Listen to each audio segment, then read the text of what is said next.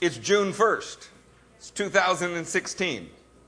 I, uh, I think tonight we will talk about mountains and working convictions. Amen?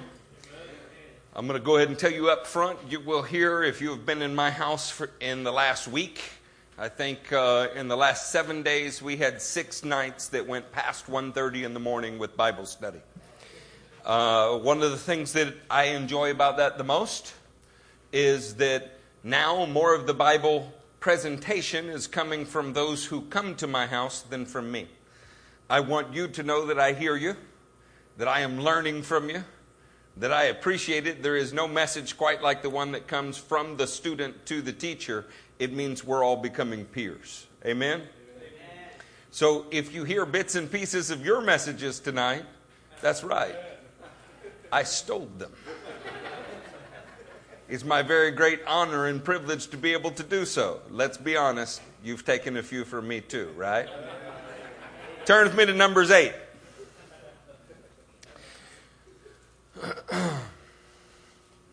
Mountains and uh, working convictions. In Numbers 8, starting in verse 11. Aaron is to present the Levites before the Lord as a wave offering before the Israelites, so that they may be ready to do the work of the Lord. Say, to do, to do the, work the work of the Lord. Why were the Levites presented? To be ready to do, the, work. Of the Lord. You cannot be a nation of priests and sit on your blessed assurance. You cannot do it. Because priests were presented for the purpose of doing the work of the Lord. You see that in verse 11? Just in case you had questions still, look at verse 19. All of all of the Israelites, I have given the Levites as gifts to Aaron and his sons to do the work at the tent of meeting on behalf of the Israelites. To do the work. We were saved, we were made priests to work. In verse 23, we repeat the concept again. the Lord said to Moshe, This applies to the Levites.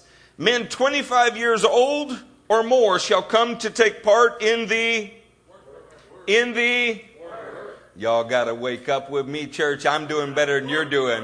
What do they come to do? Work.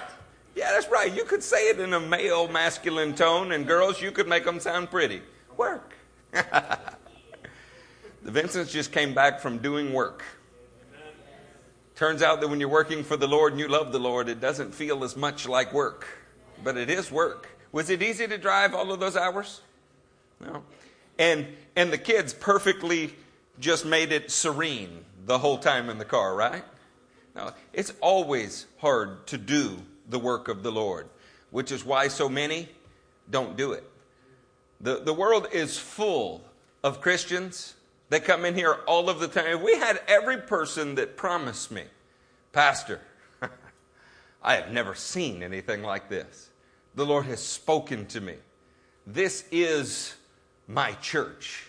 And they were gone within six months. If we had those people sitting in here now, those goats sitting among these sheep, you'd be bruised and beaten from their behavior. But we couldn't fill this building. I mean, the building couldn't contain them all. The world is full of crippled Christians that refuse the cure. The world is full of sponges that will not be filled with the Spirit because they have filled themselves with apathy, laziness, self centeredness, every other thing. But God has appointed us to work. At 25, he says they're going to come and take part in the work of the tent of meeting. But at the age of 50, they must retire from their regular service and work no longer. They may assist their brothers in performing their duties at the tent of the meeting, but they themselves must not do the work. There is a time to work in our life, and there is a time to help those that are doing the hardest work. You've heard these messages and Messages like Young Men, that was one that is on our website that explains how these things work. A cultural aspect of this church and the true faith at large is that we work.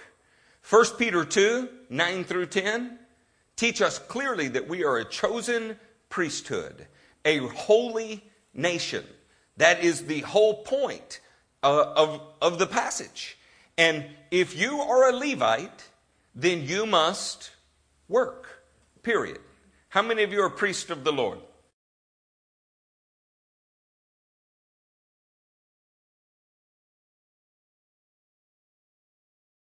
But you are a chosen people, a royal priesthood. What did the priesthood do? They worked. It is an entirely modern Christian concept that we serve the Lord by sitting in His grace on our blessed assurance. That is a total, that has never existed before in history. It only exists now when someone wants you to sit and pay to hear them speak. I do not want you to sit and pay to hear Pastor Wade, Pastor Matthew, Elder Steve, Elder Charlie, or Pastor Eric preach. We are preaching to teach you to participate in the work. Somebody say amen in the house of God. Amen. Ephesians 2:10. We're going to pick this up. You've heard it many times, but we're, we're going to drill into this tonight.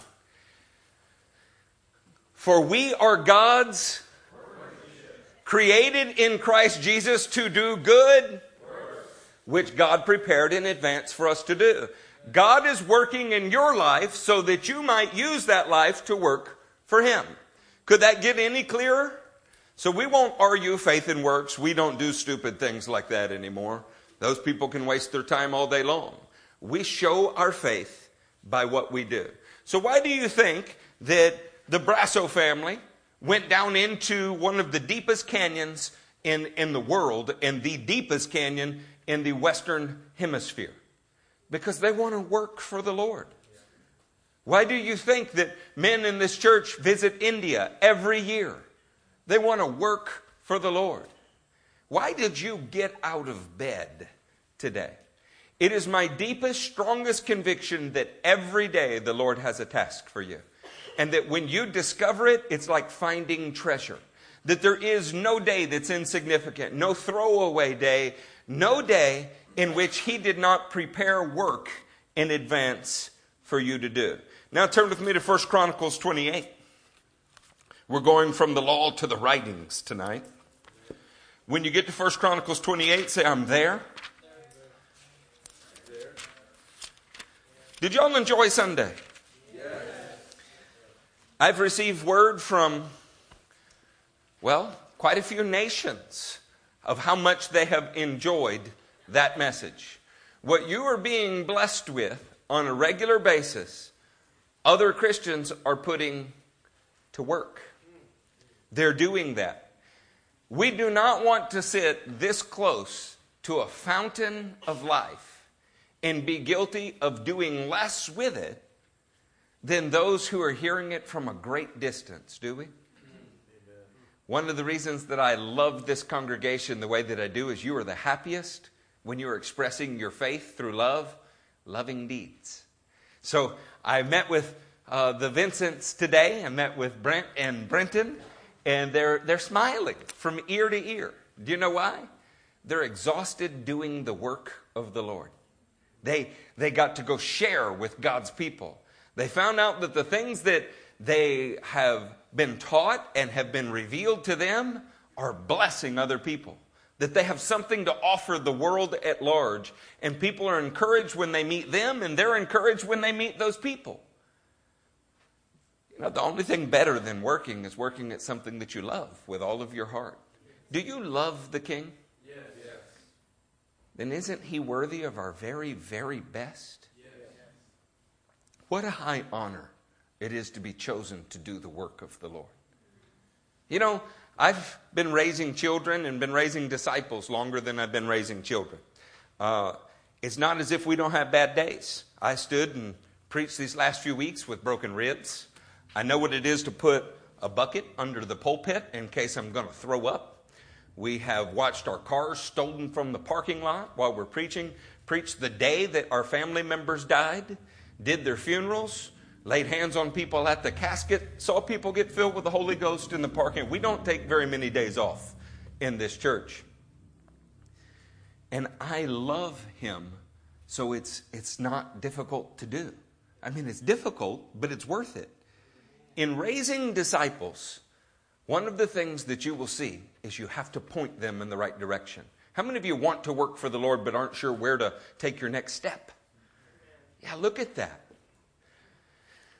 Imagine that King David is meeting with you and he has the plans for the temple of the Lord. And now he has some advice for you, his son. Look at 1 Chronicles 28 and verse 9.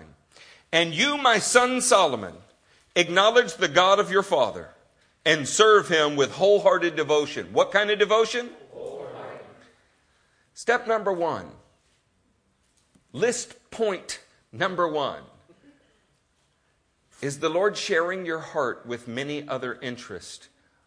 Does He have a part of your life or does He have the whole thing? If you have been in the Lord for 20 years and have produced no disciples, and the predominant thing that follows your life is that you're upset with other people, He probably does not have all of your heart. If He has all of your heart, then it ought to show up in the kind of fruit that He bears, don't you think? People that will not work for the Lord are perpetual victims in every situation. They can never find a situation. They can be holding the bag of money and the gun and are still the victim in the situation. But people who are working for the Lord don't have time to find fault with every person that they meet. They're pretty sure that if something's wrong, it's because they didn't get good directions on their own, but it's not everybody else's fault. In this church, we want to be known for our love for the Lord that produces work. And it comes from giving Him your whole heart. Amen? Amen. And with a willing mind. All right, ladies. You ever been excited because your guy came and said, you know, it's date night? I know I've been neglectful. I mean, it's, it's been a long time, but tonight, where do you want to go?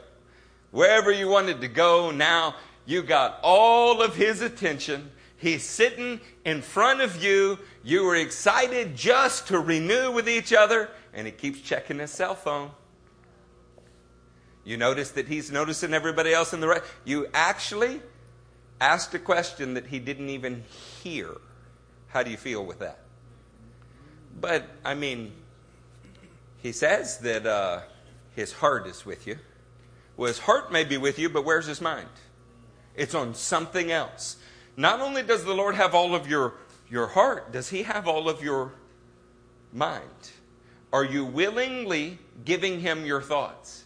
During worship today, I couldn't help but think that the angels were assembled around us, which is an interesting thing since tonight it smells like a diesel factory in here. I mean, something happened with the lawn maintenance program next door, and I think they spilled their chemicals in here. And the Lord didn't seem to mind. Were your thoughts somewhere else during worship? Or were they firmly fixed on Him? You want to work for the Lord? Get your heart completely in Him. Set your mind completely on Him. For the Lord searches every heart and understands every motive. Somebody say motive? motive. Behind the thoughts. Are your motives for working for the Lord pure? I've noticed nobody's ever guilty of anything anymore. It's always a big misunderstanding. Do you know how you know if your motives are pure? The Word judges the thoughts and the attitudes of the heart. The only way you will ever know if your work is for the Lord is if you are seeking His face through the written Word daily. Because your heart will lie to you about your motives. It, it, it's exceedingly good at it. It's been deceiving you most of your life. But the Word of God will make clear your motives. If you get your heart involved in Him, if you get your mind involved in Him, if your motives are lined up with Him, He says, if you seek Him, He will be found by you, but if you forsake Him, He will reject you forever. Consider now the Lord has chosen you to build the temple as a sanctuary What is your work? Well, in Solomon's day, he was to build the temple. But you are to build the body of Christ. There's nobody in here that's exempt from that. Do you believe that? Yes. Is there when the great commission was given, was there an exception for you? No. How busy are you doing that? How much of your heart does it have? How much of your thoughts does it have? When you witness, what is your motive in witnessing? I just noticed that we're sending out missionaries. And when we have a missionary in town, like Fabian's coming in a few days, people give a special amen that I don't hear on other days. If Fabian's eating lunch with us and you're with us, you might witness to the waitress. And I didn't see you witness to the waitress last week. What if we didn't elect amazing men of God like Brent, like Buddy, like Fabian to do our work for us? What if we were all equally involved in doing it wherever we were? Well, it would require you to be strong. He says, Be strong and do the work. Why would you have to be strong? How many things compete for your attention in a day? Yeah, you you got to go to work. You you you got to figure out how to clothe your family. You got to figure out all of those things. It takes serious strength to do what God has called you to do, doesn't it? Yes. Well, maybe there we're finding out where maybe, maybe your heart's been with the Lord. Maybe, maybe your mind has been with the Lord. Maybe, maybe you got all of this good. Your motives are pure, but you just need to be strengthened. Well, how long should you be strengthened before you would expect a tree to produce fruit? Have you ever read Luke 13? What do you do when the master comes and says, You have one more year and then I'm not going to put up with you anymore? Have you ever read Luke 13? Anybody?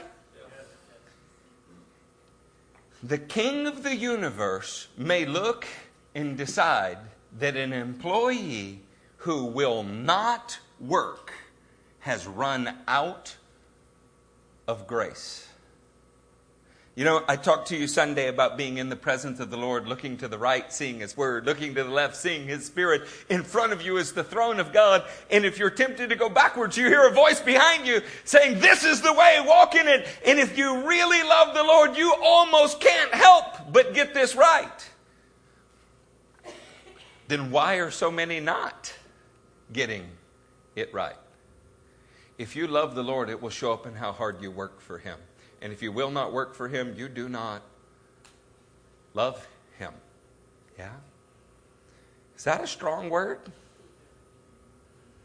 You have to decide whether or not you want to hear the Word of God week after week after week and live exactly the same way that you had in the previous weeks.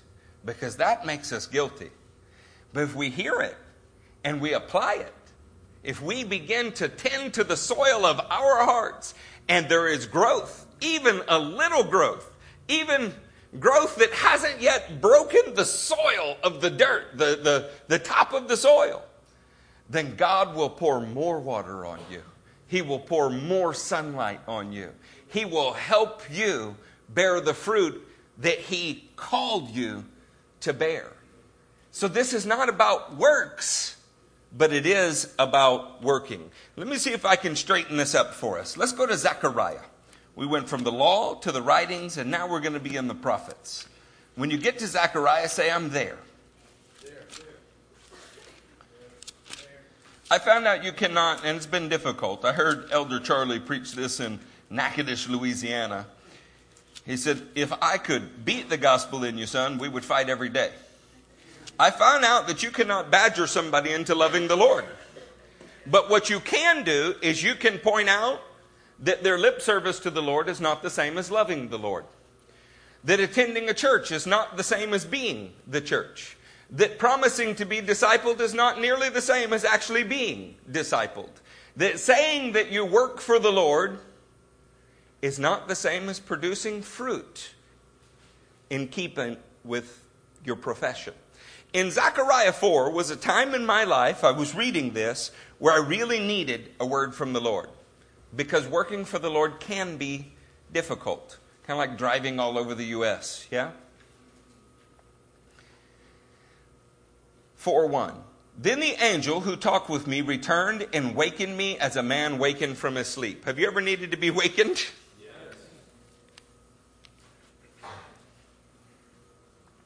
Sometimes we need something just to wake us up. I wish that it was always a loving kiss. But anybody raising teenagers in here? Sometimes you walk in, you say, "Hey, uh, it's a beautiful morning. Wake up." They don't even hear you. You know, you might even shake them on the shoulder and say, I love you, hon, get up. They don't even hear you. If I walk up the stairs and say, feet on the floor now, they both up immediately. We want to be lovingly coerced into waking up, but sometimes we need to be jolted a little bit, yeah? I was jolted with this scripture. You ready? He asked me, What do you see? I answered, I see a gold lampstand with a bowl at the top and seven lights on it, with seven channels to the lights. Also, there are two olive trees by it, one on the right of the bowl and the other on its left. Now, I am a pitiful artist, but we're going to do this just so you have something to look at while we talk about this. So, we have seven channels in a lampstand. This is a menorah, yeah? Did I get seven? I did. And then on either side, boy, our brown is suffering here. On either side, we're going to have an olive tree. This is the imagery that God woke through an angel, woke Zechariah up to see. Aren't you glad you woke up for that? It's all clear now. Now you certainly understand it. Except God woke me up one morning just before light, which is a miracle in itself.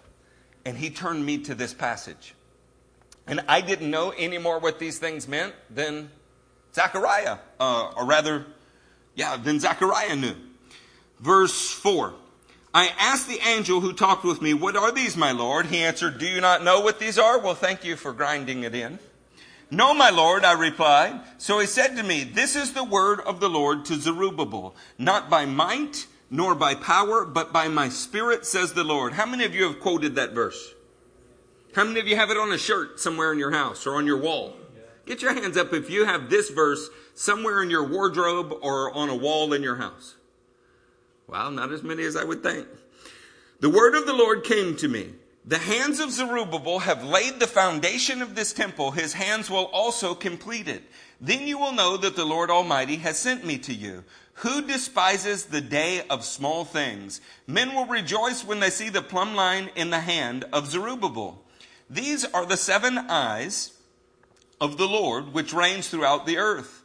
Then I asked the angel, What are the two olive trees on the right and on the left of the lampstand? Again I asked him, What are these two olive branches beside the two gold pipes that pour out golden oil? He replied, Do you not know what these are? How many times could the heavens emphasize that he was ignorant of their meaning?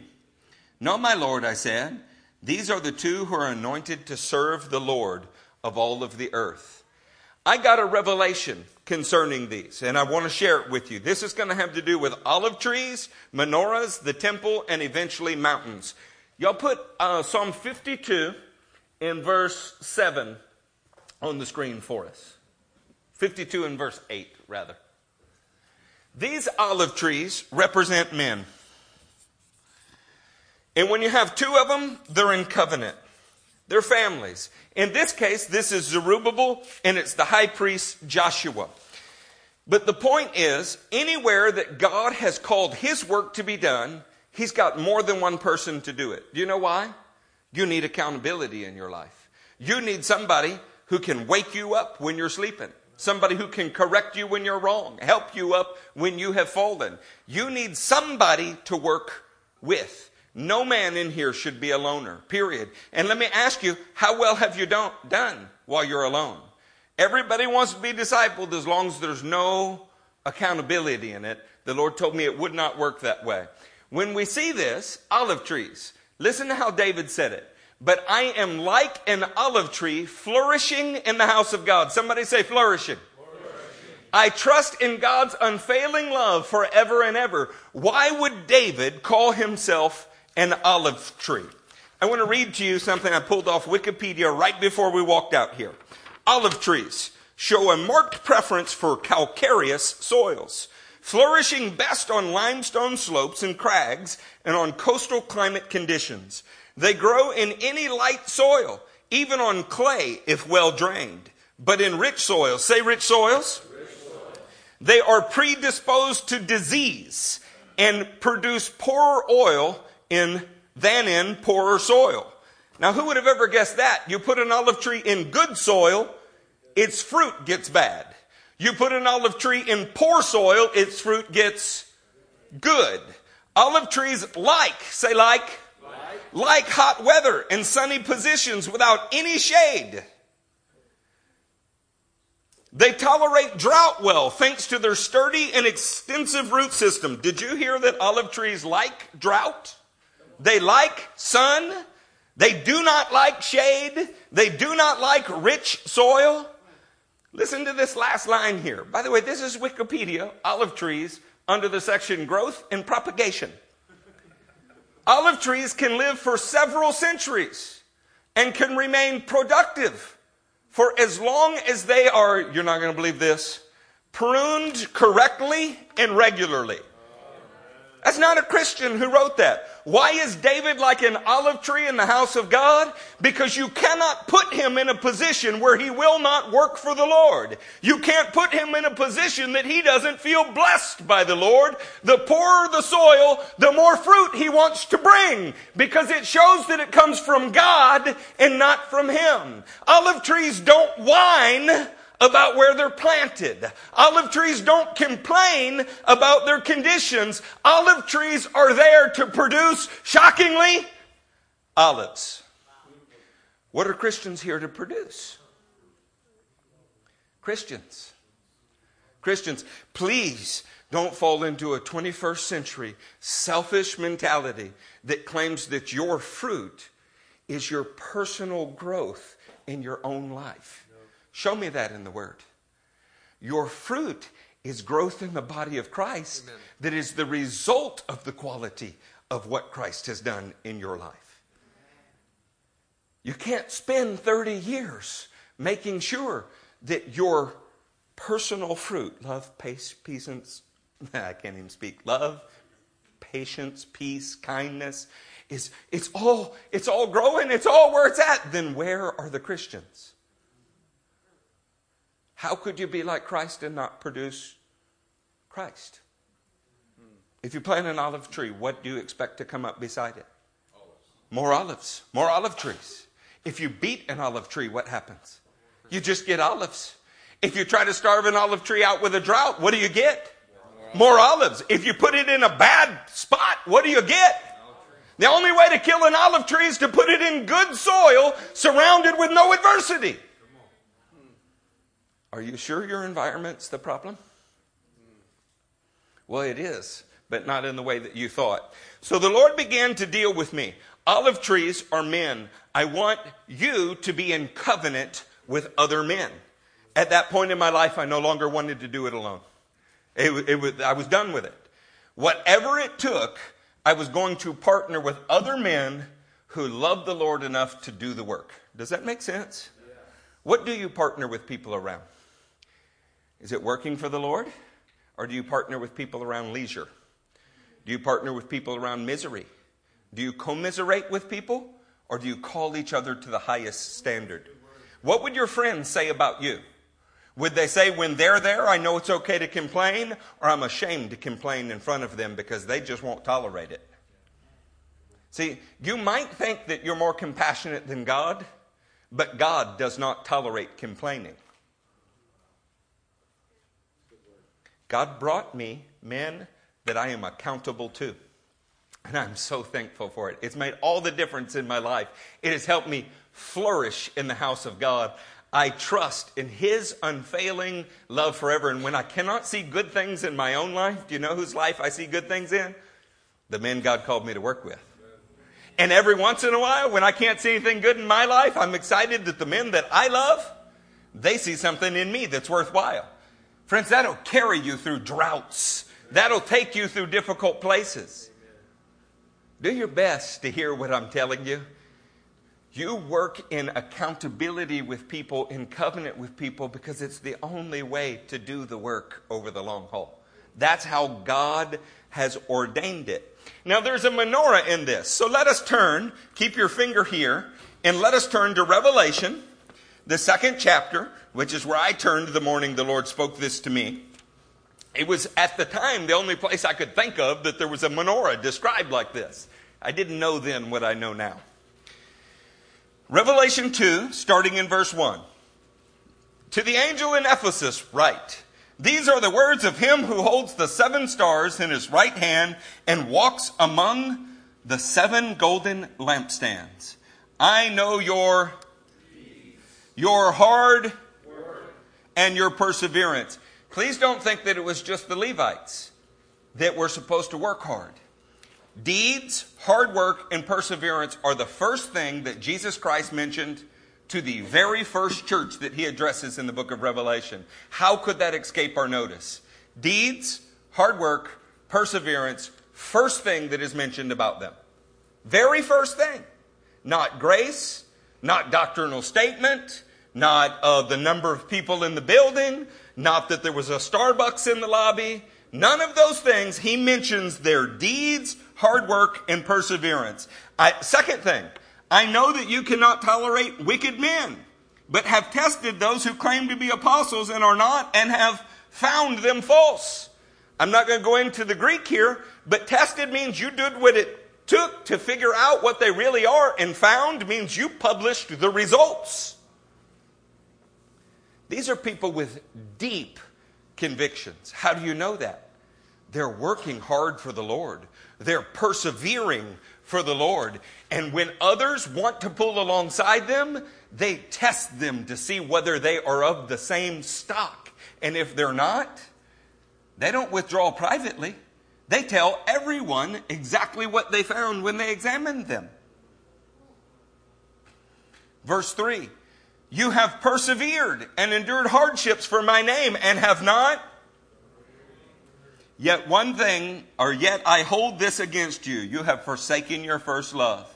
Remember the height from which you have fallen. Repent and do the things you did at first. If you do not repent, I will come to you and remove your lampstand from its place. But you have this in your favor. You hate the practices of the Nicolaitans, which I also hate. How contrary is the letter to the Ephesians within the book of Revelation to what you would hear said popularly from most pulpits in most places today? He talks about working hard.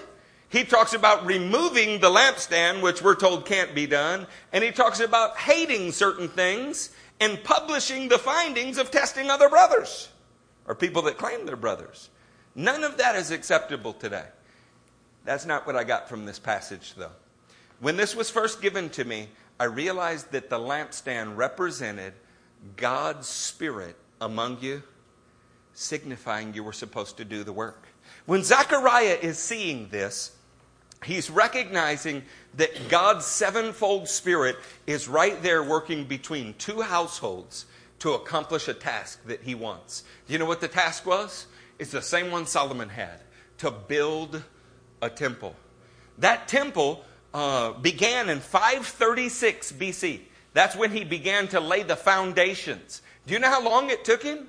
It was 21 years before he had a building on the site working at something for 21 years in the midst of the devastation of the previous temple, with all of the fear, all of the problems that you could have about comparison and contrast. I mean, Haggai had to encourage him. What do you think you would be struggling with? He needed to know that God's presence was with him and that other people had been anointed to help him. See, when we teach these things, we didn't pull them as abstract concepts out of the Word. These are things that God spoke to us. It is the platform that you stand on and don't even realize it. The things that we have heard from God have benefited you. Please don't take them lightly. It, this is for your works of service. When you move on from just the topic of the Spirit in your midst, think about what the Spirit is supposed to produce. Does anybody know what the Hebrew word Caleb means? You guys got a kid named Caleb. Dog. Flattering, huh? So, why does anybody name their kid Caleb? And you meet them everywhere. If it means dog, why would we do that? Let's put on the screen for everybody while you stay in Zechariah. Numbers. No, let's put Joshua 14 and verse 7. I was 40 years old when Moses, the servant of the Lord, sent me from Kadesh Barnea to explore the land. And I brought him back a report according to my according to my what? Do you mean to tell me that Caleb was a was a man that had deep convictions about something? Let's go to the next verse. But my brothers who went up with me made the hearts of the people melt with fear. I, however, followed the Lord my God with wholeheartedly. Caleb was a man who had convictions that came from God, that there was a task that needed to be done, that he was called of God to do it. He gave his whole heart to it when no one else did. Look at this in Numbers 14. Put it as uh, Numbers 14 24. This says why he had deep convictions. But because my servant Caleb has a different spirit and follows me, what's the word? Wholeheartedly, I will bring him into the land he went to, and his descendants will inherit it. Think on this. When we are working with men, if there's one other who will join with you in the work, and the Spirit of God is with you, it ought to form your convictions in a way that the nation around you could not stomp out. Can I tell you that there was nobody when we got to Sugar Land, Texas, that walked up and said, I'm so glad you're here to start a church? Nobody. Do you want to know how many men were in ministry that told us don't do it?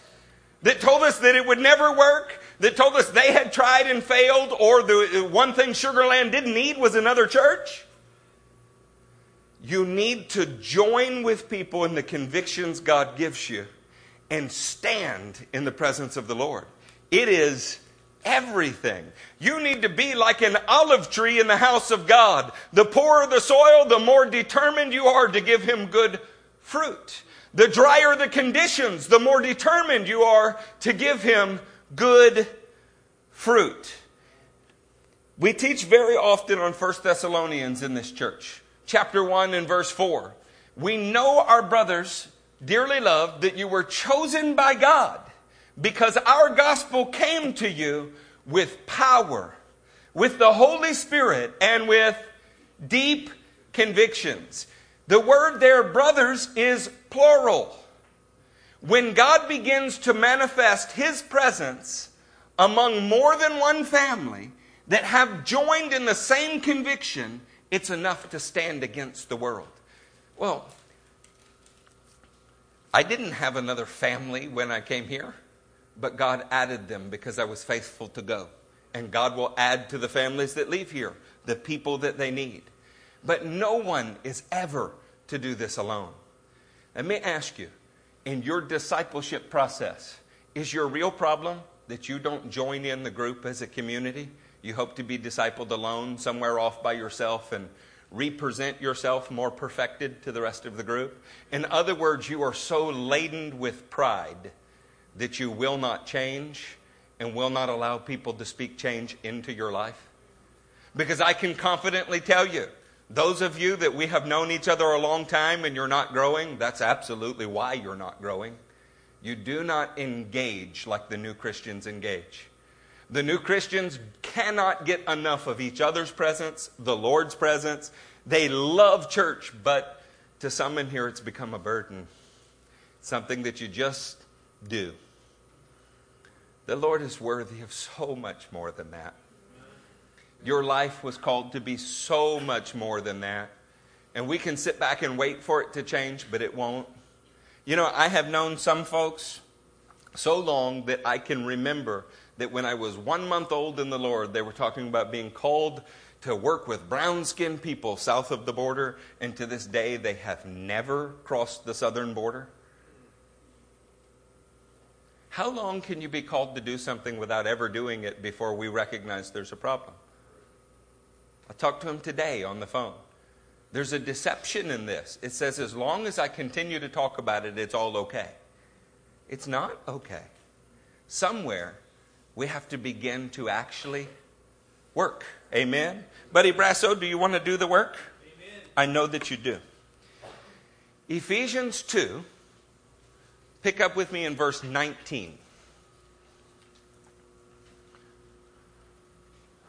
Consequently, you are no longer foreigners and aliens, but fellow citizens with God's people and members of God's household. Built on the foundation of the apostles and prophets, with Christ Jesus himself as the chief cornerstone. In him, the whole building is joined together and rises to become a what? Zechariah was called to build a physical building. Do you know what you're called to build? the actual body of Christ. It took Zechariah more than 21 years just to get from foundation to a structure.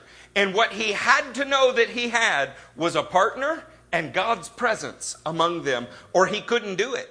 In fact, without reading it tonight, Haggai has to, actually, let's read it. In Haggai, the second chapter, go to verse 1, 4.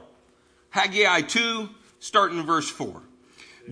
But now, be strong, O Zerubbabel. Who's saying that to him? A prophet is speaking to another prophet, declares the Lord. Be strong, O Joshua, son of Jehozadak. That's his partner. That is Zerubbabel's partner. The high priest, be strong, all of you people of the land, declares the Lord, and work for I am with you, declares the Lord Almighty. This is what I covenanted with you when you came out of Egypt, and my spirit remains among you. Do not fear. He goes on to talk about a great shaking that's going, to occur. The same prophecy we had Sunday from Natalie Aragina in this building. If you are really doing the work of the Lord, you will need your brothers to encourage you. And if you don't need your brothers to encourage you, it's because you're not engaged in serious work. I can't tell you the number of days that if I did not have the encouragement of my brothers around me that they will not quit, they keep going, I don't know what would happen to me. I need my brothers, and my brothers need me. If you had to name yours right now, four of them, let's just start there. Who are the four most indispensable people in your life? And then would they describe you that way? Do you cause them to grow? Or do you only expect them to cause you to grow? See, if we're going to do the work of the Lord, it will require every person lifting their part. Wow, y'all are very quiet tonight. Whether it's good or not, it is what you get.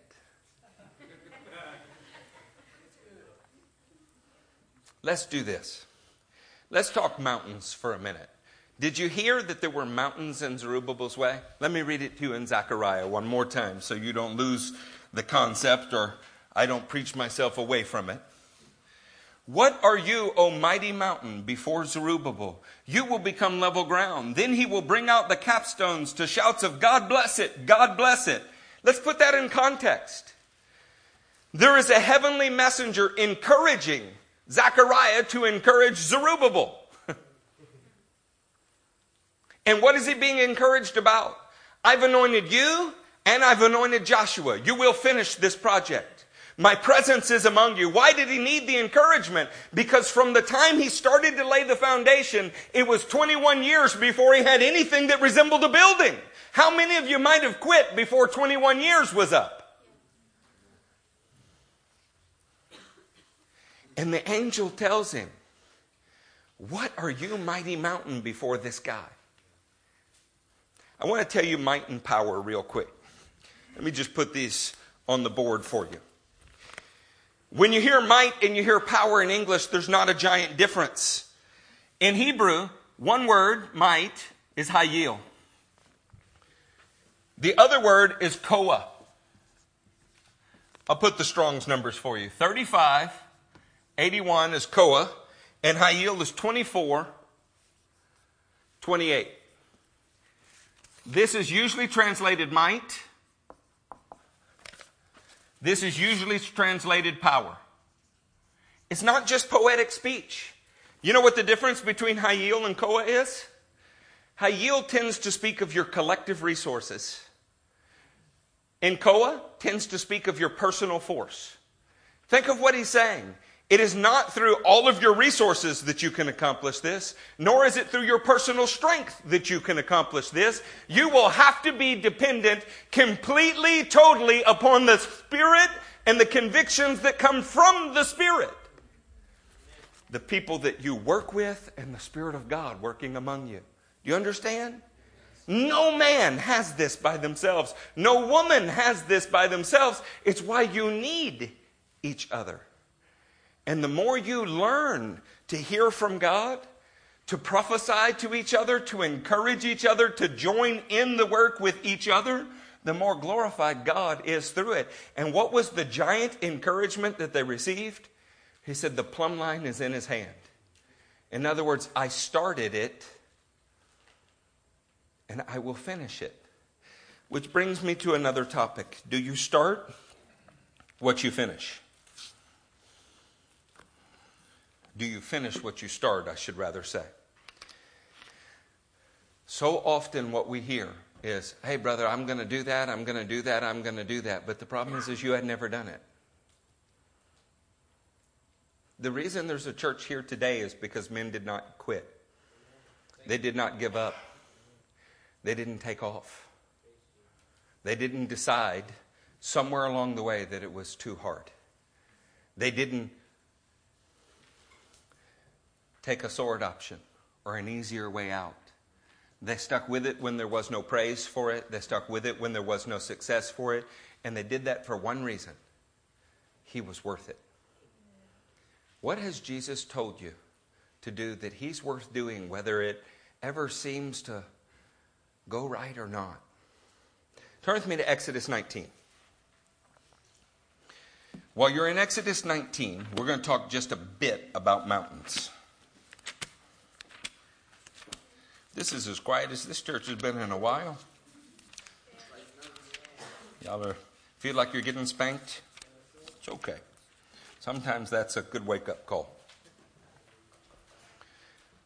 When you think of mountains in the Bible, Genesis 22 14 could come to mind.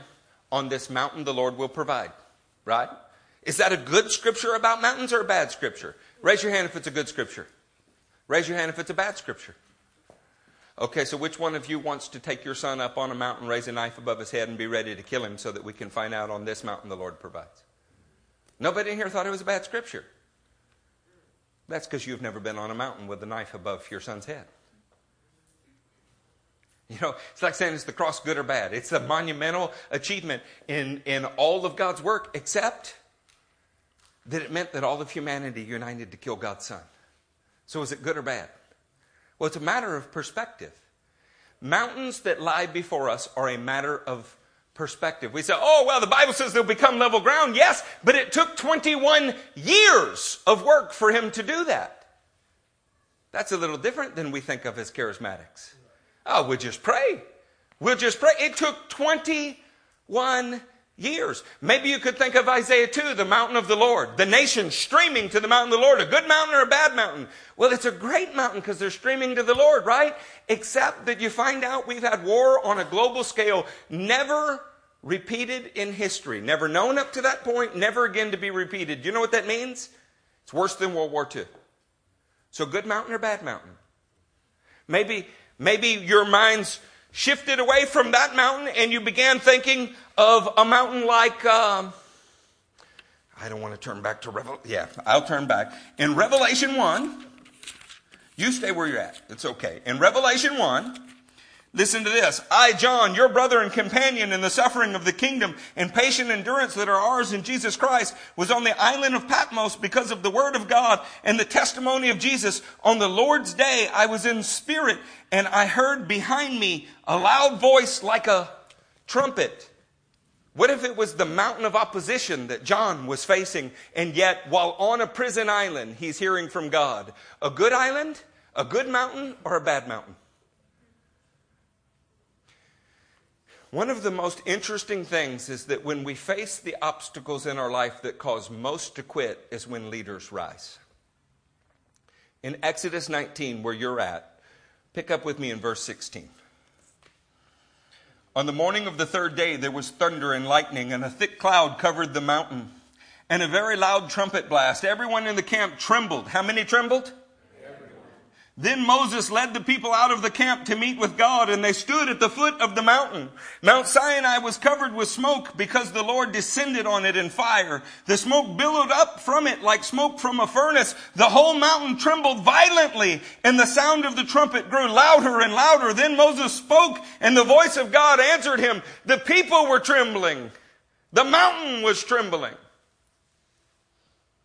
Did you hear that everyone trembled? Did you hear that everyone trembled?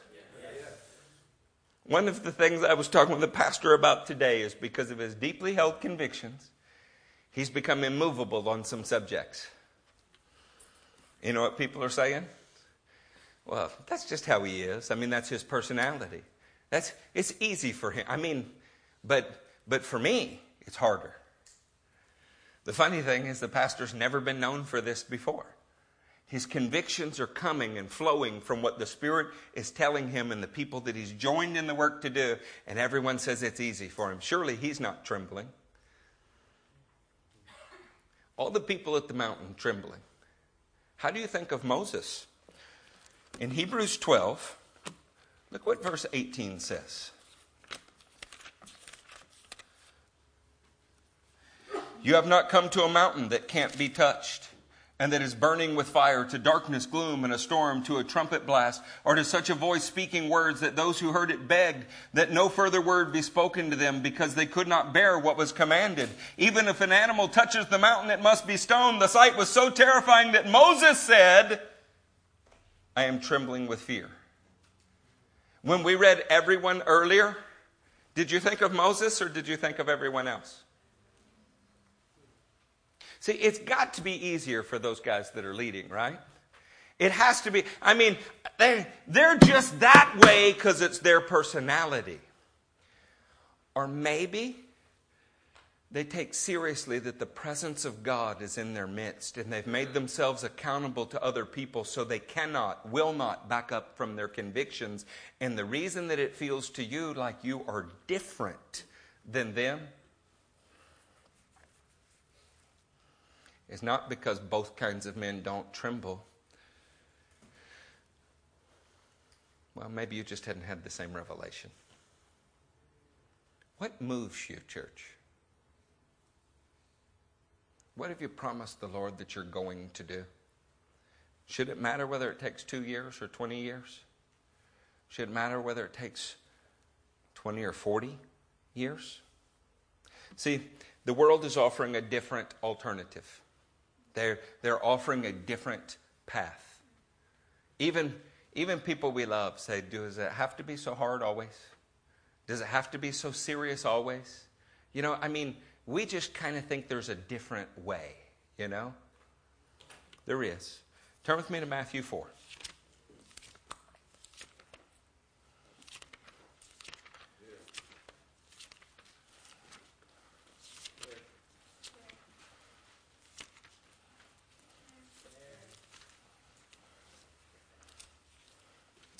In Matthew 4, let's look at a different way to get up that mountain.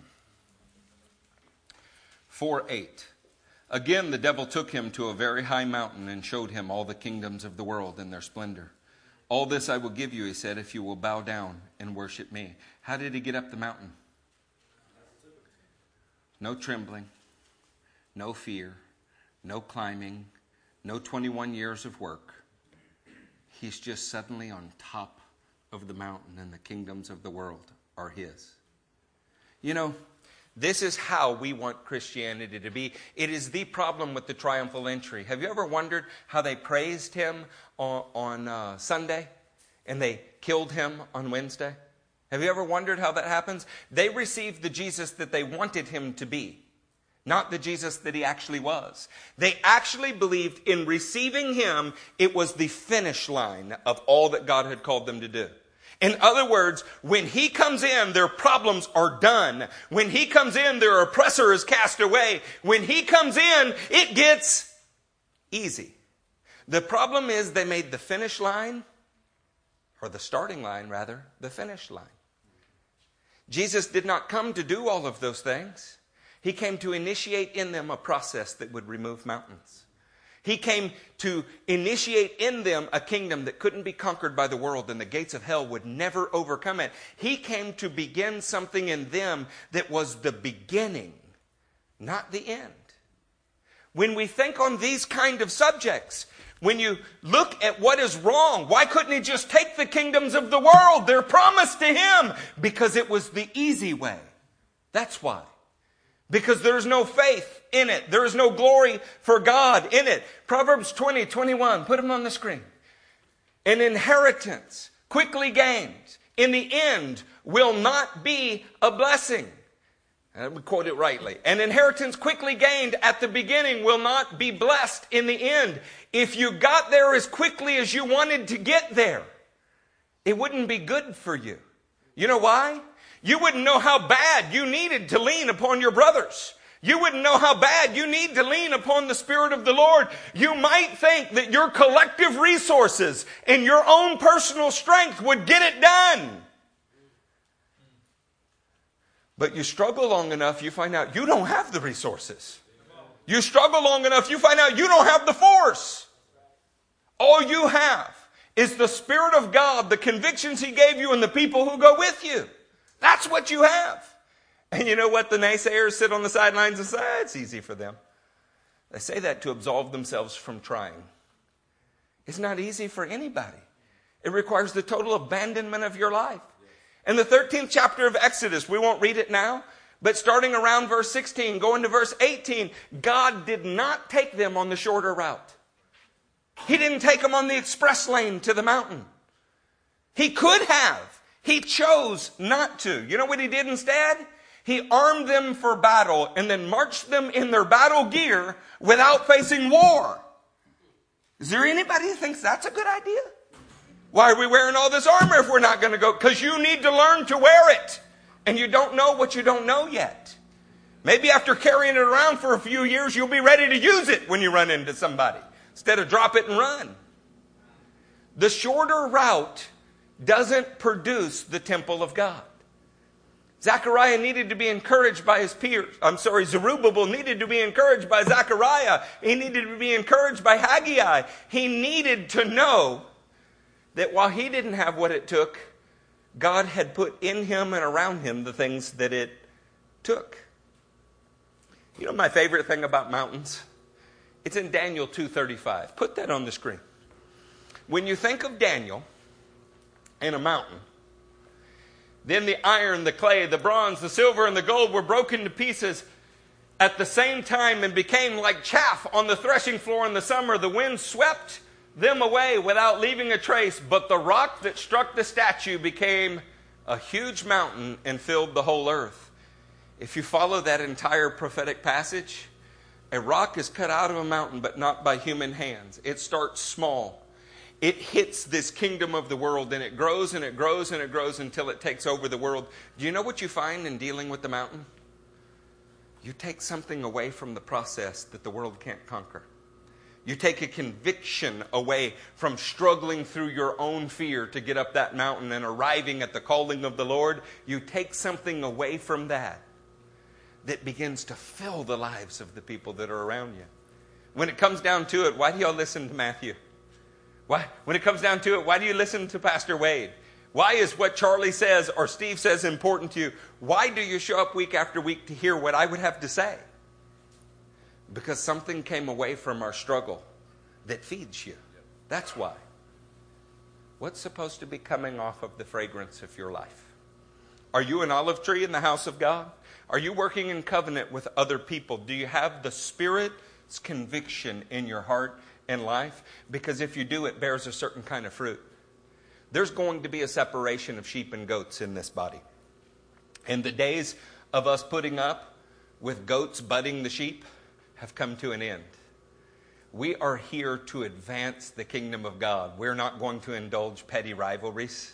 We're not going to spend our time listening to things that are civilian affairs. Our job is to train those who want to be trained for ministry. That's our job. To advance the kingdom, to go after it. not to spend our time fighting about who likes who and indulging in seventh grade kind of behavior. That's goat behavior. If we could pray it away, we would. But you can't. And the reason that you can't pray it away is because there's a process that we're engaging in here. And the more difficult the process, the more it has to offer you. When the temple was built originally, I'm talking about Solomon's temple. Do you know what the cost was? Anybody? In 2 Samuel 24, it was offered to be provided for for free. Araunah said, What do you want, David? I'd give you whatever you want. Y'all remember David's response? Yes. yes. I will not offer my Lord something that costs me nothing. You know why? Because these olive trees are the most fruitful when they're in the worst soil. They're the most fruitful when they're in drought. They're the most fruitful when they know how great their personal need is. And God causes them to be fruitful. Have your circumstances kept you from being fruitful? What is keeping you from being fruitful? How many years will you go without sharing the gospel with other people? How burdened is your prayer life for the rest of the world? Or does this all still revolve around you? In Matthew 21, we see the final mountain that I want to cover tonight. This is at the triumphal entry. This is when they're hoping he's coming to complete everything. And in fact, he's coming to start it. They thought they were at the end of the race, and they're actually at the beginning of the race. They hoped there were no more mountains to climb, and he's saying you haven't begun to deal with the mountains in your life yet. Matthew 21 21, Jesus replied, I tell you the truth. If you have faith and do not doubt, not only can you do what was done to the fig tree, but you can also say to this mountain, Go throw yourself into the sea, and it will be done. If you believe, you will receive whatever you ask for in prayer. How many thousand messages have we heard about an overcoming faith and you stand and you pray and then it happens? Why don't people present this as when you start to build Zerubbabel's temple? If you trust God, it may take 21 years, but you'll level the mountains. Why do they see it as an instant and not as a lifetime of service? And which one resembles the devil taking Jesus up on the mountain more? See, if we're waiting for God to do it in an instant, it, it absolves us of having to pick up the shovel every day. What if what we were saying is that the Holy Spirit and the men that He's called you to work with, holding fast to your convictions, you will get it done no matter how long it takes. The mountains are no match for you. That would call for patient endurance on the part of the saints, wouldn't it?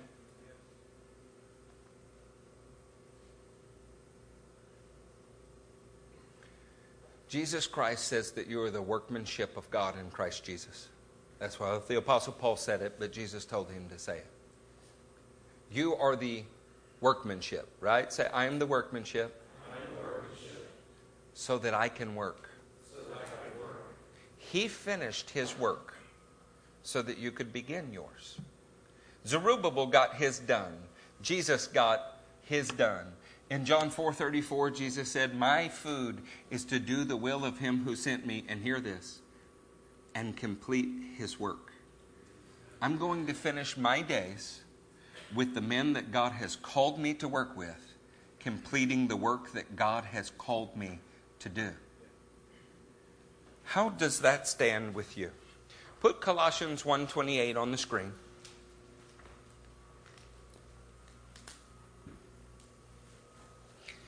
Paul said it this way We proclaim him, admonishing and teaching everyone with all wisdom.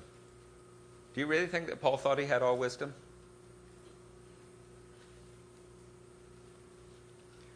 Is he arrogant? Or does he just have deep convictions that what God has given him is what they need?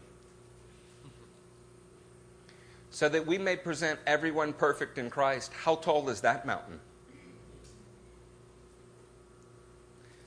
Do you feel confident you can present your family perfect in Christ? How could you say present everyone perfect in Christ? He didn't want to leave anyone behind, but he also threw people out of churches. How about that? He also said you can't eat with people like this. He told Titus, warn a divisive person once, then twice, then nothing to do with them. But his goal was to present everyone perfect in Christ. How about the next verse? To this end, to this goal, to this telos, I labor, struggling with all his energy, which works so powerfully in me. Paul's great learning, Paul's great charisma, Paul's great force availed to nothing. The energy of Christ working in him and the men that he was called to work with, that availed to everything. Church, if it was a matter of your resources, your ha'il, or your personal power, your strength, koa, then you would have an excuse. You could say, I don't have enough resources, I don't have enough power. But if it is according to His Spirit and trusting the convictions that He's given you as long as it takes, then the only question is do you have enough love for Him? You hear me? See, none of you are without what you need. None of you. All you have to do is love Him enough to actually try. Right? We're going to stand to our feet.